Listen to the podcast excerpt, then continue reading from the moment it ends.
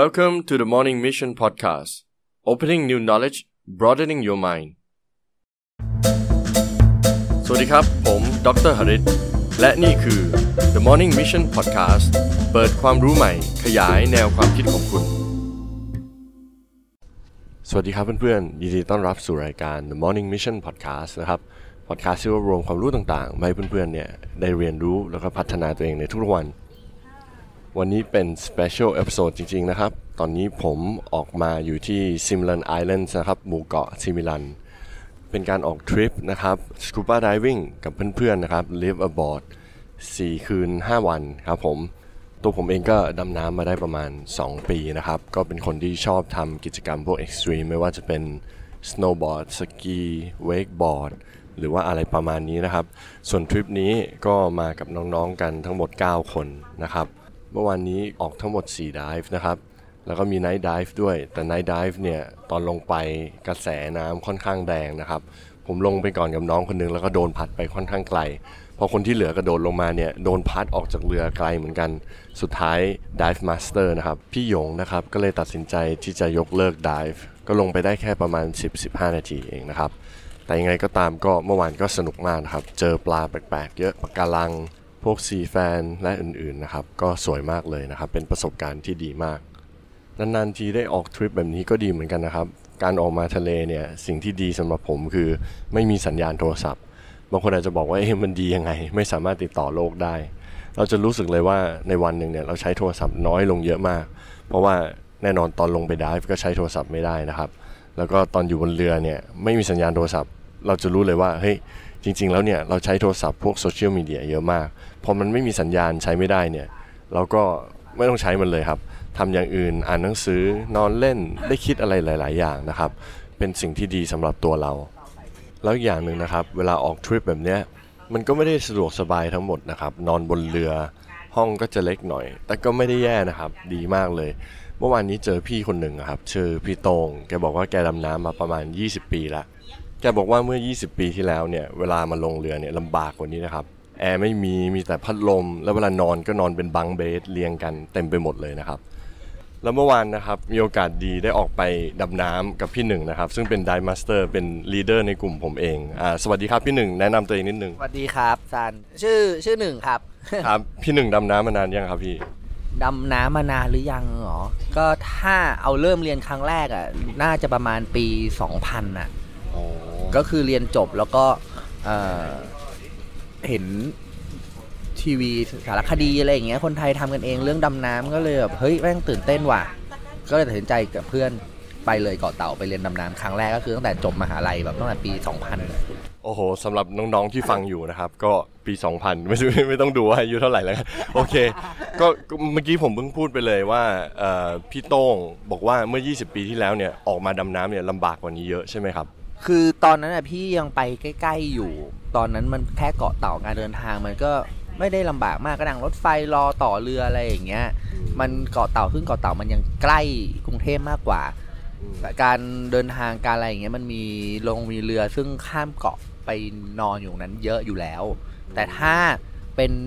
พวกซิมิลันทางทางทางฝั่งภูเก็ตทางฝั่งอันดามันอย่างเงี้ย เขาต้องเหมาเรือกันมาเองบางทีเป็นเรือประมงอะไรอย่างเงี้ยสมัยแรกนะไม่ยี่สิบปีด้วยนะสามสิบปีที่แล้วนะ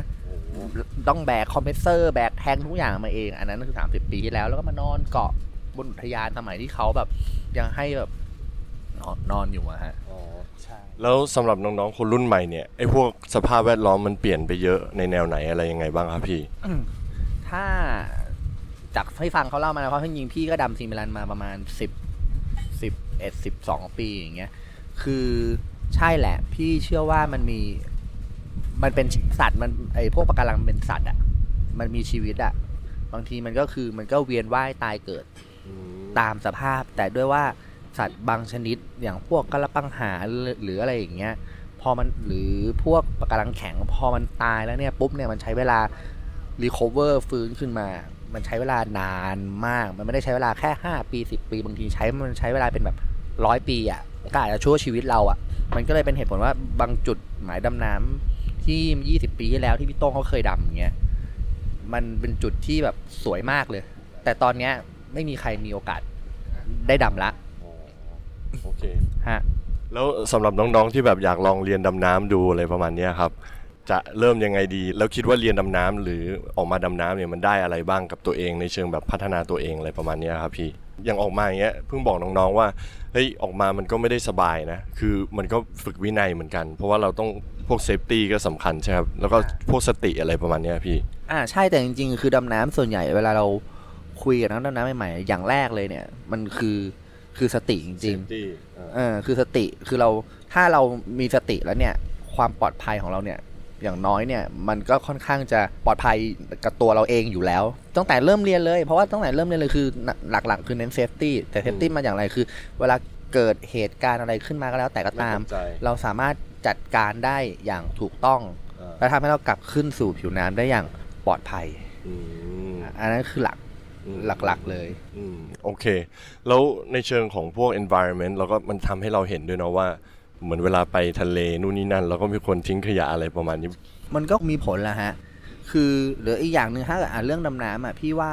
อ่าพี่เชื่อว่าทุกคนอะเขามีจิตสำนึกอยู่แล้วแหละอืมอืมใช่ไหมฮะ มีจิตสำนึกอยู่แล้วว่าเฮ้ยเราอย่าไปจับปะการังอย่าไปแตะปะการัง แต่บางทีมันด้วยด้วยความแบบไม่รู้ไม่รู้เนอะหรือว่าด้วยความแบบเฮ้ยคือขนองประมาทคือขนองหรืออะไรแล้วแต่ก็ตามอะมันก็อาจจะแบบมีผลอะไรอย่างเงี้ย มันก็ต้องต้องค่อนข้างจะระวังนิดนึงสำหรับมือใหม่ๆนะฮะสำหรับมือใหม่โอเคครับ ยังไงวันนี้ก็ขอบคุณพี่หนึ่งมาก ๆ เลย มานั่งพูดคุยกัน special episode แล้วเดี๋ยวไงเจอกันๆอีก ได้ครับ ขอบคุณครับซันครับ ขอบคุณครับ ขอบคุณมากครับพี่ครับอ่าแล้วนั่นก็เป็นพี่หนึ่งนะครับ ก็มานั่งพูดคุยกันชิวๆครับ ไม่ได้มีสคริปต์อะไรมากมายนะครับ พี่เขาน่ารักมากเลย ก็คอยแนะนำน้องๆนะครับ ว่าเรียนรู้การดำน้ำเป็นยังไงอะไรประมาณเนี้ยนะครับ แล้วก็เรื่อง safety สำคัญมาก เขาก็จะคอยบอกตลอด ยิ่งเมื่อวานมีดิฟสุดท้ายเนี่ยลงไปค่อนข้างลึกนะครับ ประมาณ 30 เมตรเนี่ยเราก็รู้ว่าเออหลายอย่างมันสามารถเกิดขึ้นได้ แต่อย่างที่พี่เขาได้บอกไปนะครับ แล้วผมก็ได้พูดคุยกับพี่เขาก็คือว่า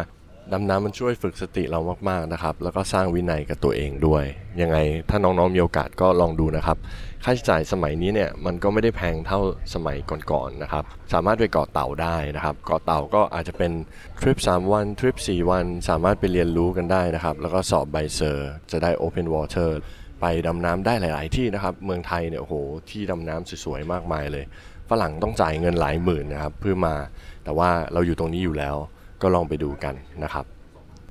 สำหรับวันนี้นะครับผมก็อยากฝากไว้แค่นี้นะครับ ถ้าเพื่อนๆชอบ episode นี้ฝากกดไลค์กดแชร์ subscribe follow ในแพลตฟอร์มต่างๆ ด้วยนะครับ แล้วเราเจอกันใหม่ใน episode หน้า สวัสดีครับ